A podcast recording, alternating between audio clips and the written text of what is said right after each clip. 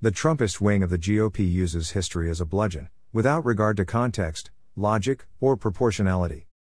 By David A. Graham. Greater than conspiracist thinking, another hallmark of Trumpism, is anti history's natural partner.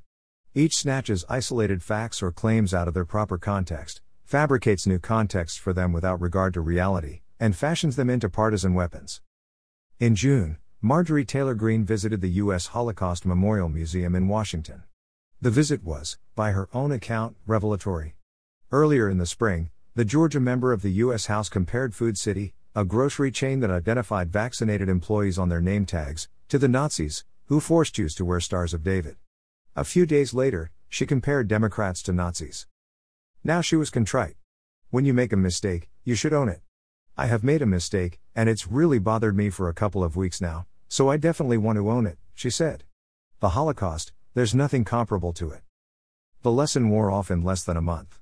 When President Joe Biden announced plans to send public health workers door to door to encourage people to receive a COVID 19 vaccine, Greene tweeted, People have a choice, they don't need your medical brown shirt showing up at their door ordering vaccinations.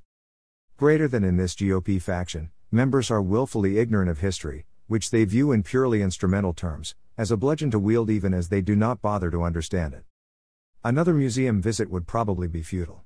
For Greene and others in the Trumpist wing of the Republican Party, anti history has become a shibboleth. They drop historical references and facts into political debates, but without regard to context, logic, or proportionality. Their villains include Adolf Hitler, but also Mao Zedong and Joseph McCarthy. The Holocaust was bad, but also, Jewish people control the weather. The pose is more than the simple historical illiteracy that's endemic among American politicians. In this GOP faction, members are willfully ignorant of history, which they view in purely instrumental terms, as a bludgeon to wield even as they do not bother to understand it. As usual, Donald Trump himself has led the way. In 2018, White House Chief of Staff John Kelly had to give the then president a capsule lesson about interwar history and which countries were on what side of the two world wars, according to a new book from the Wall Street Journal reporter Michael C. Bender. Well, Hitler did a lot of good things, Trump reportedly replied, citing the improving German economy in the 1930s. Trump denies this, you cannot ever say anything supportive of Adolf Hitler, Kelly replied. You just can't. He was right, though he somehow didn't see this as a reason to quit on the spot. Trump's ignorance of history is well established. In the first fortnight of his presidency, he cited Frederick Douglass as an example of somebody who's done an amazing job and is getting recognized more and more, I notice, evincing no awareness of who Douglass was. A few weeks later, Trump mentioned Abraham Lincoln at a dinner. Great president. Most people don't even know he was a Republican, he said. Does anyone know? A lot of people don't know that. Who? Then in May 2017, Trump mused nonsensically that if Andrew Jackson had lived later, the Civil War might have been avoided. Predictably, many of the most egregious examples of the anti historical approach involve Hitler. Another notable case occurred in Washington state, where a Republican state legislator wore a Star of David to an event in order to protest vaccine mandates. It's an echo from history. In the current context, we're all Jews, he wrote on Facebook, before later apologizing. American conservatives have often argued that the Nazis were actually leftists, noting that the party's full name included the words National Socialist, but the anti historians have moved from this smirking sophistry to a reflexive recourse to the Holocaust, no matter how ill fitting or ill advised, in nearly any debate. The contradictory views of Hitler from the anti historians might seem like ideological confusion. But they actually demonstrate how the anti historians' use of the past is purely opportunistic. These politicians aren't interpreting history to bolster their views, but cherry picking isolated, misunderstood examples to fit whatever argument they happen to be making. Greater than the contradictory views of Hitler from the anti historians might seem like ideological confusion. But they actually demonstrate how the anti historians' use of the past is purely opportunistic. These politicians aren't interpreting history to bolster their views, but cherry picking isolated, misunderstood examples to fit whatever argument they happen to be making. Anti history is not restricted to peculiar views of Hitler.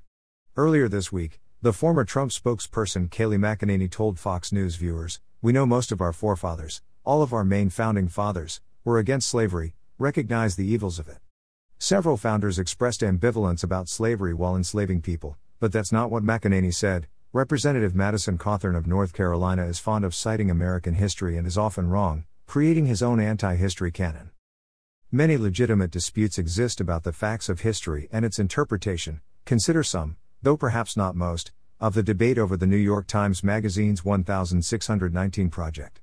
Political figures might also make dubious or mistaken statements about history without participating in anti history. Conspiracist thinking, another hallmark of Trumpism, is anti history's natural partner. Each snatches isolated facts or claims out of their proper context, fabricates new contexts for them without regard to reality, and fashions them into partisan weapons. That Greene, found espousing bizarre anti Semitic theories when she isn't comparing anything she dislikes to the Holocaust, and Trump are leading proponents of both anti history and conspiracy thinking is not a coincidence. In 1955, the founding father of a new strain of conservatism, William F. Buckley, promised that his magazine, National Review, would stand athwart history, yelling stop. The rising Trumpist strain in the conservative movement stands athwart slop, yelling, history. Dash. Great President. Most people don't even know he was a Republican. Does anyone know? A lot of people don't know that Donald Trump, GOP rep, Greene equates mask mandates to the Holocaust. Here's a history lesson for her. Donald Trump's narrative of the life of Frederick Douglass. Trump's peculiar understanding of the Civil War. Marjorie Taylor Greene is just a symptom of what ails the GOP. Donald Trump's historical ignorance reveals a great truth the party of Lincoln has become the party of Jefferson Davis. Tags, history, featured, politics.